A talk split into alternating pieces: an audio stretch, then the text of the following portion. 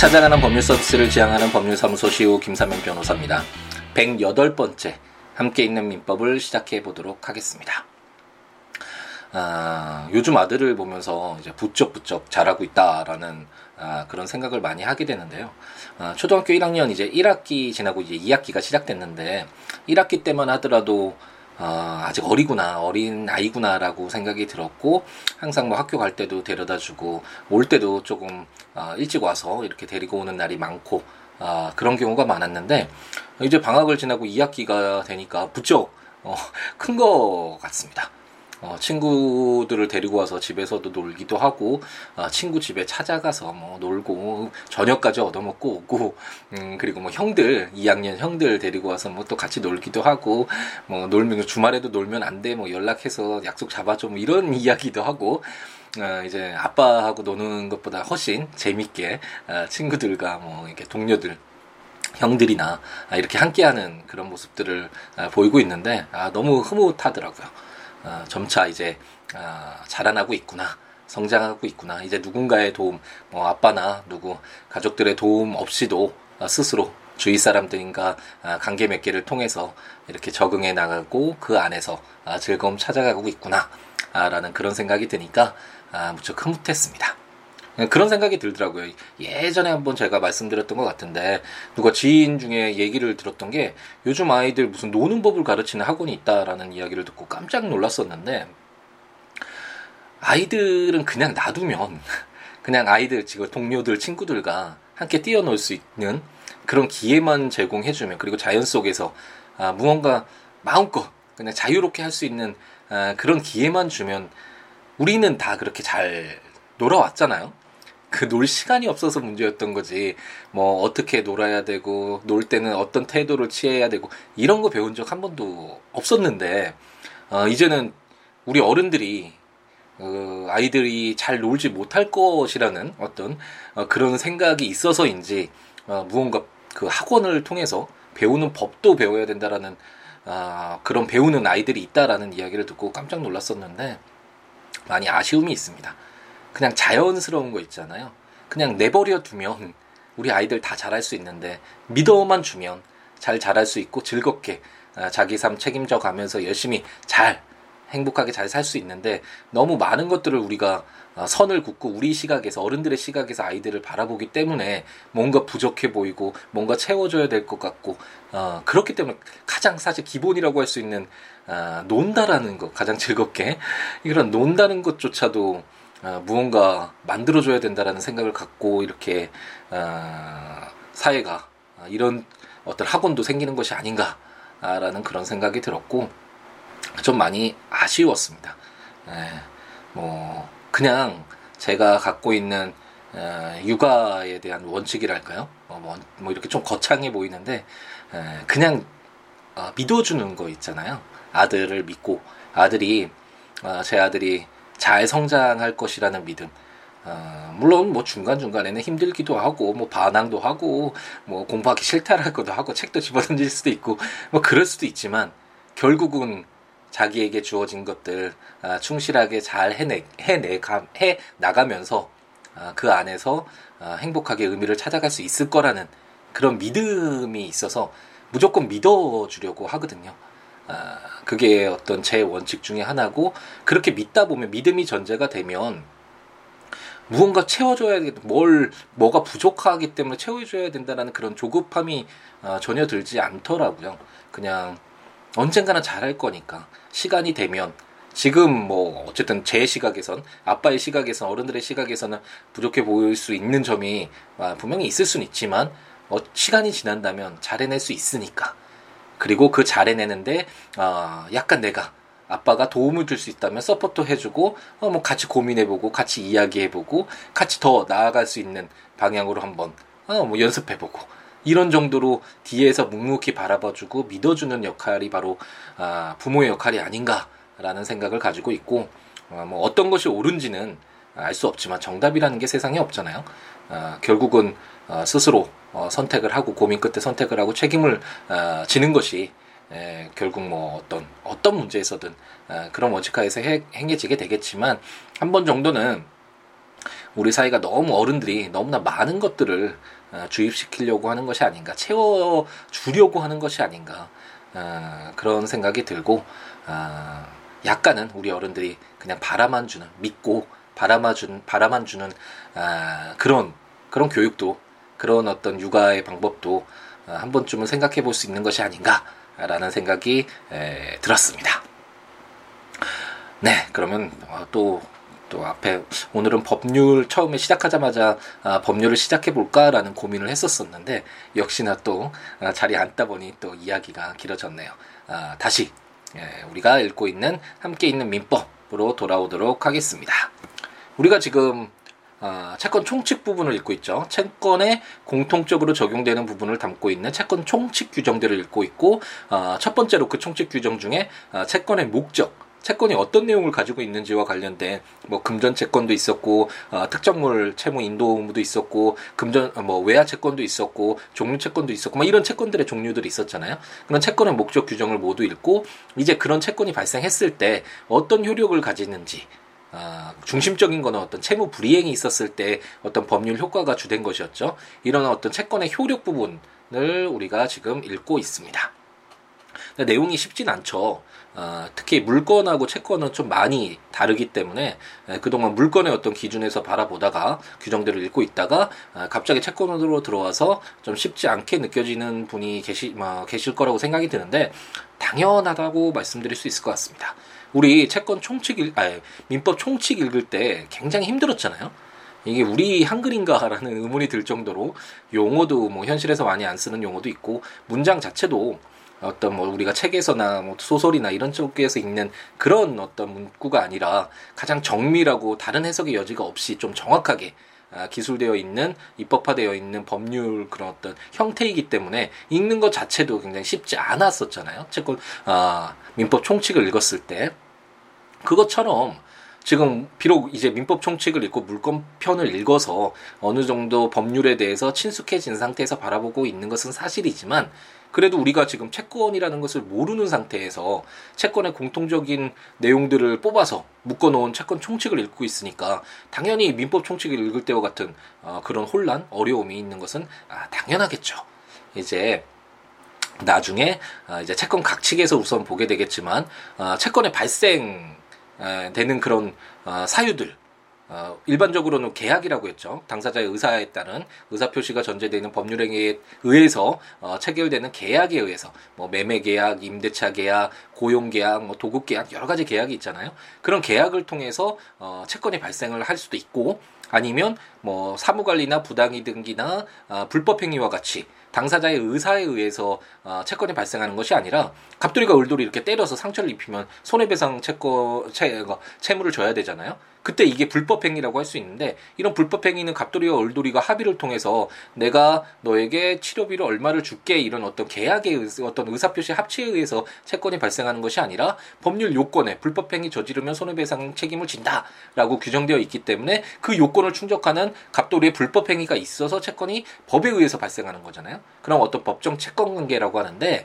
어, 어떤 계약과 당사자의 의사에 의해서 발생하는 채권이 발생하는 계약과 어, 법정 채권 관계, 어, 부당이득 사무관리 불법 행위에 의해서 발생하는 채권 어, 이렇게 크게 보면 두 가지로 나눌 수 있는데 어쨌든 채권 각칙에서 이렇게 채권과 관련된 발생과 관련된 내용들을 모두 이제 나중에 읽게 되면 이제 이런 채권 공통적으로 발생하는 이런 채권의 공통적인 공통적인 내용들을 담고 있는 채권 총칙에서 우리가 읽었던 것들이 이제 접목이 되겠죠 하나로 연결이 좀 이제 나중에 될 수 있을 것입니다. 어, 하지만 시간이 우선은 필요할 것이고 지금은 이제 어, 우리가 판대땡 시 민법 총칙 읽을 때 제가 수없이 말씀드렸죠. 판대땡 시스템의 어떤 단점이라면 단점인데 처음 공부할 때 어, 쉽지가 않잖아요. 공통적으로 적용되는 내용들 그 내용이 뭔지도 모르는데 그 내용들에서 공통적인 내용을 뽑아 놓았으면 당연히 이해가 안 되겠죠. 그거는 아, 이런 어떤 어려운 점이 있는데 민법 총칙도 잘 이겨냈으니까 아, 이제 채권 총칙 부분도 어, 뭐 이렇게 읽어 나가면서 우리의 어, 어떤 민, 함께 있는 민법의 취지상 뭐 전문적으로 처음부터 모든 걸 알고서 이렇게 모든 것을 잘 채워나갈 필요는 없잖아요. 이게 이런 것도 있구나. 어 이런 규정은 이렇게 해석되는구나. 어 이게 바로 민법 뭐 채권 총칙에 규정되어 있는 내용이네. 이런 식으로 그냥 쉽게 이해를 해 나가면 나중에 이제 채권 각칙까지 가면 그 채권 각칙과 관련된 내용들을 읽으면서 이제 접목시켜서 전체적인 하나로 어, 깨면 되겠죠. 이제 이렇게 이어 나가다 보면 친족 상속편까지 읽고 나면 이제 민법 전반을 한번 우리가 읽게 되는 것이고 이제 이런 어떤 큰 그림 속에서 어떤 자신이 좀 더 더 공부하고 싶은 부분 아니면 어떤 분쟁이 발생해서 자기가 해결해야 되는 부분 그런 부분이 있으면 그런 부분을 좀 더 집중적으로 공부를 해 나가면 훨씬 더 쉽겠죠. 처음부터 구체적으로 세부적으로 하나하나 일일이 암기하고 외우고 뭐 어, 이해하고 이러려는 것보다는 전체적인 내용 한번 이렇게 어, 이해하는 시간을 가지게 된다면 이제 다음에 좀더더 많은 것들이 필요할 때 구체 세부적인 내용들이 필요할 때 쉽게 예, 다가가고 어, 얻게 될 수 있지 않을까라는 희망을 가져봅니다. 그럼 오늘 이제 제 397조 한번 읽어보죠. 금전 채무 불이행에 대한 특칙이라는 제목으로 제 1항 금전 채무 불이행의 손해배상액은 법정 이율에 의한다. 그러나 법령의 제한에 위반하지 아니한 약정 이율이 있으면 그 이율에 의한다. 제2항 전항의 손해배상에 관하여는 채권자는 손해 증명을 요하지 아니하고 채무자는 과실 없음을 항변하지 못한다. 라고 규정하고 있습니다. 어, 예를 통해서 한번 이해를 해보죠. 어떤 내용 금전 어, 돈을 줘야 되는 채무인데 왜 돈을 줘야 되는 채무는 뭐가 특칙이라는 거지 뭐가 다르다는 거지 이런 호기심을 갖고 한번 예를 통해서 한번 이해를 해보도록 하겠습니다. 어, 갑돌이가 사고를 내서 을돌이가 교통사고로 이제 손해를 입었다고 한번 가정을 해보죠. 뭐 이랬을 때 어, 이제 을돌이로서는 채권자잖아요. 뭐 불법 행위가 됐든 채무 불이행이 됐든 손해배상 채권이 있는 자이기 때문에 자신의 채권을 어, 청구하기 위해서는 그 손해가 얼마인지 손해가 발생했는지 여부 그리고 손해액이 얼마인지 여부들을 어, 주장을 하고 그것이 사실이다라는 점을 증거를 통해서 이렇게 입증해 나가야 된다고 입증 책임에 대해서도 어, 전에 설명을 드렸었죠. 이렇게 입증해 나가야 되는데 채무 불이행의 경우에는 채무자가 자기가 어, 과실 없음을 고의나 과실이 없었다라고 주장하면 채무 불이행 책임 어, 지지 않을 수도 있다라는 거 우리가 규정을 읽어 보았었잖아요. 그랬을 때 갑돌이로서는 아니다 내가 교통사고 사고가 난 건 맞지만 내 교통사고에 대한 책임은 을돌이 때문이다 오히려 내가 오히려 손해를 보았다 뭐 이런 식으로 주장하면서 다투어지겠죠. 그래서 그러니까 제3자인 법원을 통해서 누구의 이야기가 맞는지 확인받는 자리가 바로 재판이잖아요. 소잖아요. 어, 그렇기 때문에 이렇게 다툼이 있을 텐데 어, 금전 채무의 경우에는 예를 들어서 갑돌이가 울돌이에게 100만 원을 빌렸고 2015년 1월 30일에 갚기로 했는데 만약 2015년 2월 1일이 됐다. 그러니까 1월 달이 지났다. 라고 했을 때는 돈을 갚지 않은 사실이 너무 명확하잖아요. 이것은 잘못이 있는 것이 너무 명확하기 때문에 더 이상 이제 뭐 을돌이가 어, 갑돌이가 이런 잘못을 해서 돈을 갚지 않았습니다. 어, 라고 주장 뭐 밝힐 필요가 어, 없게 되는 것이죠.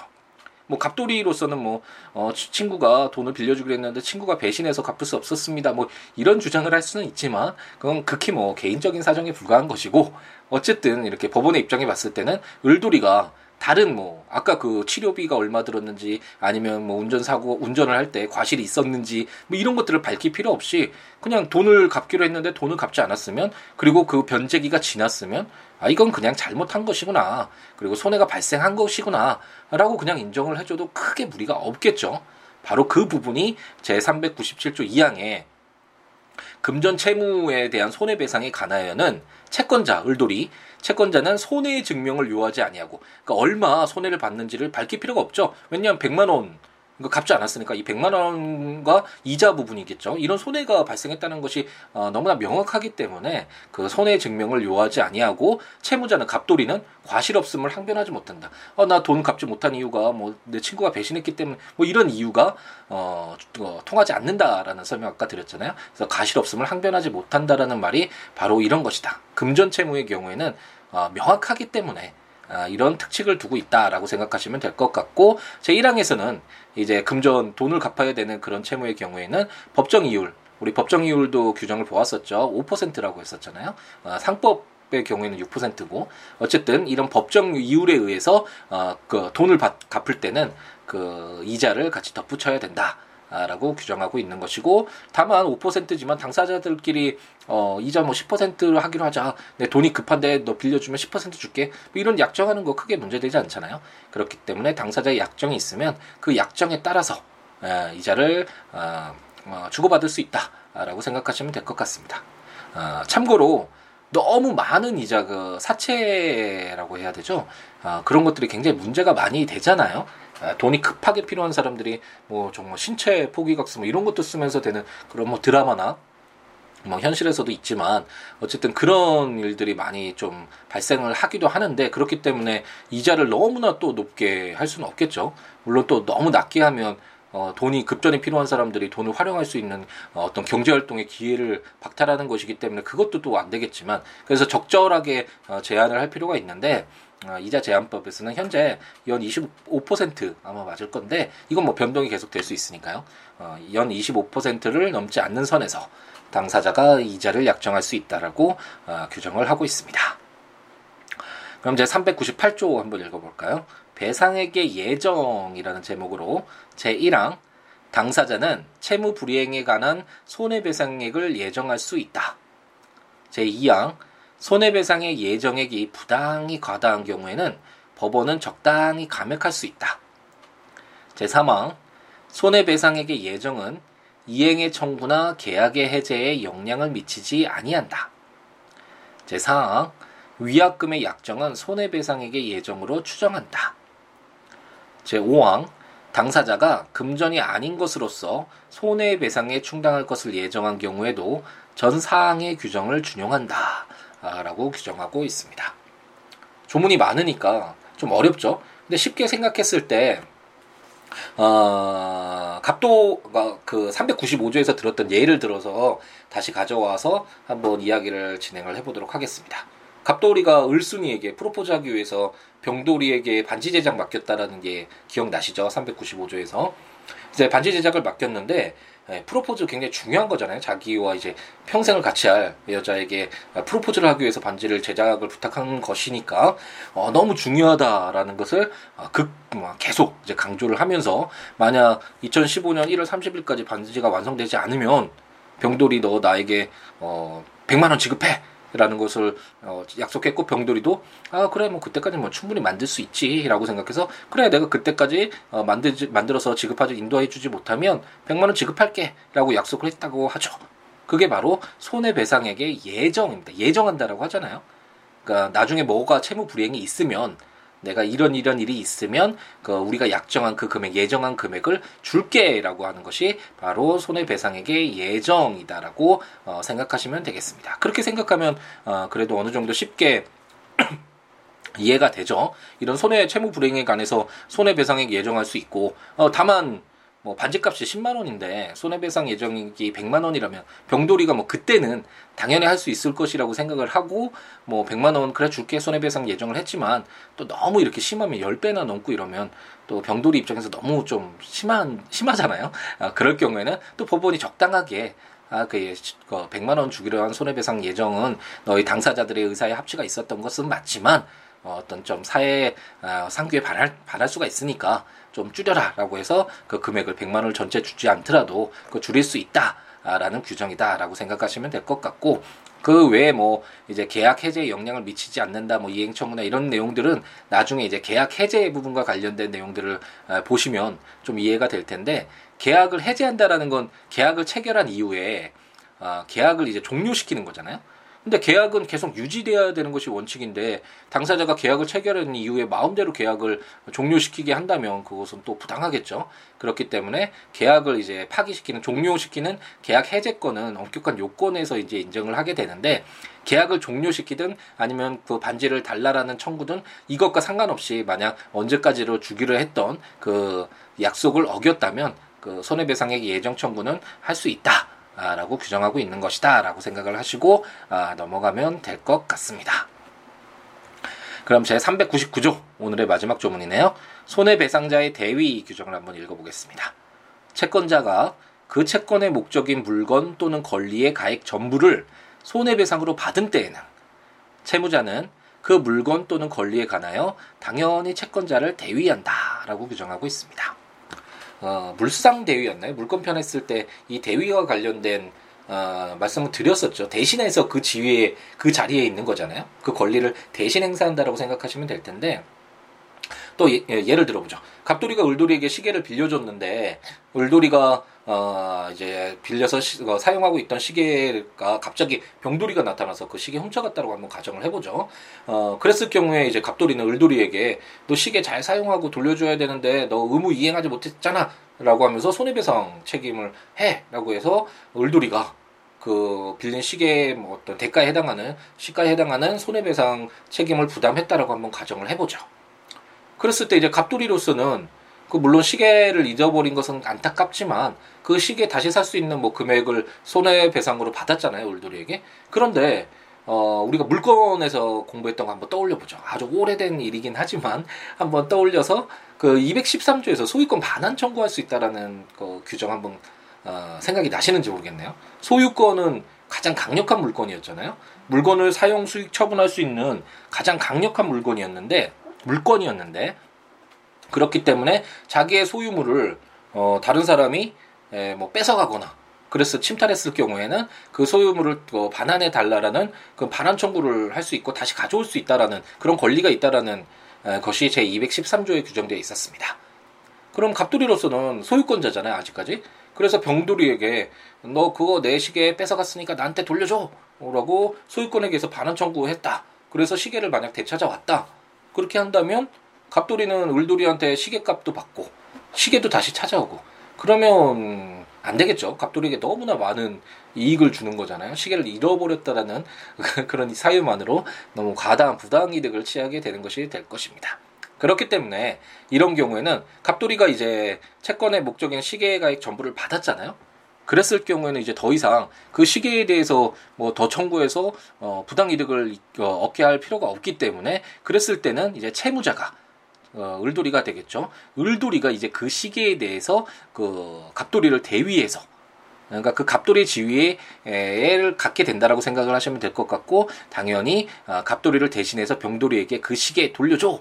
라고 청구를 해서 그 시계를 찾아와서 을돌이가 어 그 어쨌든 시계 값은 갑돌이에게 이미 줬으니까 그 시계를 이제 갖게 됨으로써 그래도 손해를 어느 정도는 충당할 수 있다라고 규정을 하고 있습니다.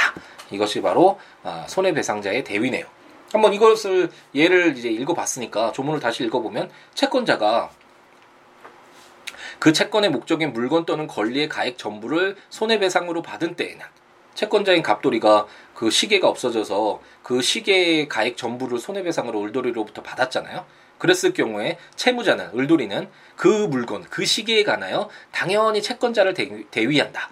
당연히 갑돌이를 대신해서 아, 병돌이에게 권리 행사를 할 수 있다라고 생각하시면 될 것 같습니다. 이렇게 예를 한번 어, 들어보고 조문을 다시 읽어보면 어, 처음 읽었을 때랑은 다르게 어, 다가오죠. 그래서 한번 설명을 듣고 나서 그냥 끝내는 것이 아니라 뭐 이제 자기 것으로 만드는 몸으로 체화시키는 그런 과정이 필요하잖아요. 이것을 안 해놓으면 또 쓸데없이 공부 방법론으로 또 흘러가는 것이 아닐까라는 생각이 드는데 잠깐 말씀드리면 만약 여기에서 이제 그 설명 들었듯이 이렇게 설명을 이해, 예를 들어서 한번 쉽게 설명을 듣고 다시 조문 읽어봤을 때는 어 굉장히 이해가 쉽고 어 이제 자기 것으로 될 가능성이 훨씬 높아지죠. 그런데 그냥 이 강의만 듣고 어, 제 강의뿐만 아니라 다른 학교 수업이나 다른 뭐 강의도 마찬가지인데 그 강의만 듣고 강의 들을 때는 이해된 것 같죠. 쉽게 설명을 해 주시니까 아는 분이 그 내용을 설명해 주시니까 하지만 그분이 안다고 듣는 사람이 아는 것은 아니잖아요. 그래서 듣고 그냥 흘려버리면 그것을 다시 공부 처음부터 다시 해야 되고 그 시간 또 들어가잖아요. 강의 듣는 시간 또 들어가고 또 공부 두, 두 배로 해야 되고 어쨌든 이런 비효율적이니까 하지만 이렇게 강의를 듣고 이 공부해야 되는 내용을 봤을 때는 쉽게 이해가 되고 어 그러면 이렇게 확실하게 자기 것으로 만드는 시간 얼마 안 걸리잖아요. 이렇게 짧은 시간을 통해서 자기 것으로 만들어 두면 이제 더 이상 쓸데없는 막 시간 놀아야 되는 즐겨야 되는 이런 시간들을 어, 투자해서 공부할 필요가 없게 될 것입니다. 그렇기 때문에 공부 방법론상 음, 장기 기억 속으로 집어 넣는 어, 넣기 위해서는 효율적으로 그 순간에 공부했을 때 정확히 명확하게 자기 것으로 만들어 놓은 몸으로 체화시키는 아, 그런 공부가 훨씬 더 나중에 장기적으로 봤을 때 유리하다라는 거. 5분 정도 공부 더해서 5일 해야 될 공부를 나중에 만약 다 잊어버리고 다시 시작해야 되면 5일이 걸릴 수 있는 공부를 5분 만에 끝낼 수도 있는 것이니까 아, 이런 어떤 효율적인 예, 공부 방법론을 택해서 어, 나머지 시간도 즐길 수 있도록 우리 우리 아이들이 예, 예, 그렇게 만약 들으시는 분이 어른이시라면 동의, 동의를 하신다면 이런 방법론들 아, 많이 아이들에게 알려주셔서 좀 더 효율적으로 시간을 사용할 수 있게끔 도와주셨으면 좋겠고 아이들이 만약 아직 성년이 되지 않은 어, 그렇게 많을까요? 법률을 벌써 들은, 듣는 어, 청소년들이 있을지 모르겠지만 어쨌든 청소년이 듣고 있다면 어, 많이 참고하셔서 어, 시간을 효율적으로 사용하면 나머지 것들 하고 싶은 것들 정말 좋아하는 것들 할 수 있잖아요. 그러니까 그렇게 시간들을 어, 소중히 예, 효율적으로 어, 사용을 했으면 하는 바람을 가져봅니다. 예, 또 다른 얘기가 좀 들어갔었는데 어쨌든 아, 지금 쉽지 않은 내용들을 읽고 있으니까 법조문들 다시 한번 이렇게 확인해 가시면서 아, 들으시면 좋을 것 같고 법조문은 국가법령정보센터 아, 법제처에서 발행한 인터넷 사이트죠. 아, 들어가셔서 거기서 민법 치셔서 이렇게 조문들 확인하고 이제 함께 있는 민법 들으셔도 좋고 제가 전자책으로 발간한 민법 총칙 물권편 채권 총론편 아, 이제 오늘 이제 채권 강론 드디어 아 너무 어, 깨를 부렸는지 뭐 일이 바빴는지 뭐 핑계를 대자면 끝이 없겠지만 어쨌든 오늘 이제 드디어 아, 그동안 틈틈이 해왔던 아, 채권 강론의 이제 에, 집필을 끝냈네요. 초안을 이제 끝내서 이제 전자책으로 채권 강론도 곧 나올 것 같은데 어쨌든 이 전자책을 구입하셔서 거기에 해당 조문과 설명들 들으시 보시면서 아, 강의 들으셔도 좋을 것 같고 그리고 제가 이제 블로그에 매일 뭐 주말에도 시간 얼마 안 걸리니까 초안이 있으니까 올려놓고 있잖아요. siwo.net s i w o o l a w.net siwo .net 블로그에 이제 해당 조문과 설명들 올리고 있으니까 아, 그 조문들 설명들 보시면서 들으셔도 좋을 것 같습니다. 뭐 이런 어떤 민법 외에 뭐 법률 상담이나 뭐 여러 가지 뭐 이야기들 나누고 싶으신 분은 아, siwo.net 블로그에 글 남겨주시거나 아, 026959-9970 전화 주시거나 siwo 골뱅이 어, 메일 주시거나 트위터나 페이스북에 어, 시우로에 들어오셔서 어, 친구 또 되시고 좋은 글도 어, 남겨주시면 감사하겠습니다. 날씨가 너무 좋은데요. 어, 요즘에 이제 가을이 왔고 어, 아침과 저녁에는 정말 날씨가 서늘해서 좋은 것 같습니다. 그저께였나요? 어, 제가 어, 술 한잔을 하고 이제 집에 들어가는데 어, 너무 좋더라고요. 날씨가 아, 바람이 불어오는데 그 가을 바람에 맞춰서 나무들이 이렇게 호응해주고 아, 그 어떤 아파트의 그 불빛들과 어둠 속에서 이게 조화를 이루어서 자연과 함께 그리고 제게쳐 스쳐가는 가을 바람 이런 것들이 아, 조화를 이루어서 아, 정말 그저 그냥 이렇게 걸어가는데도 행복하게 에, 느껴지는 에, 그런 기분이 들었습니다. 가을에는 무엇을 해도 좋잖아요. 뭐 공부를 해도 좋고 일을 해도 좋고 연애를 해도 좋고 친구들과 만나서 놀아도 좋고 여행을 해도 좋고 무엇을 해도 좋은 날씨가 왔고 이제 너무 또 추운 겨울이 오기 전에 지금 이제 맞이하는 가을 즐겁게 행복하게 채워갔으면 좋겠습니다. 다음 시간에 이제 계속 아, 채권 아, 효력, 채권의 효력, 채권 촉칙 규정 중에 채권의 효력과 관련된 규정을 가지고 찾아뵙도록 하겠습니다. 오늘 하루도 행복하게 채우시기 바랍니다. 감사합니다.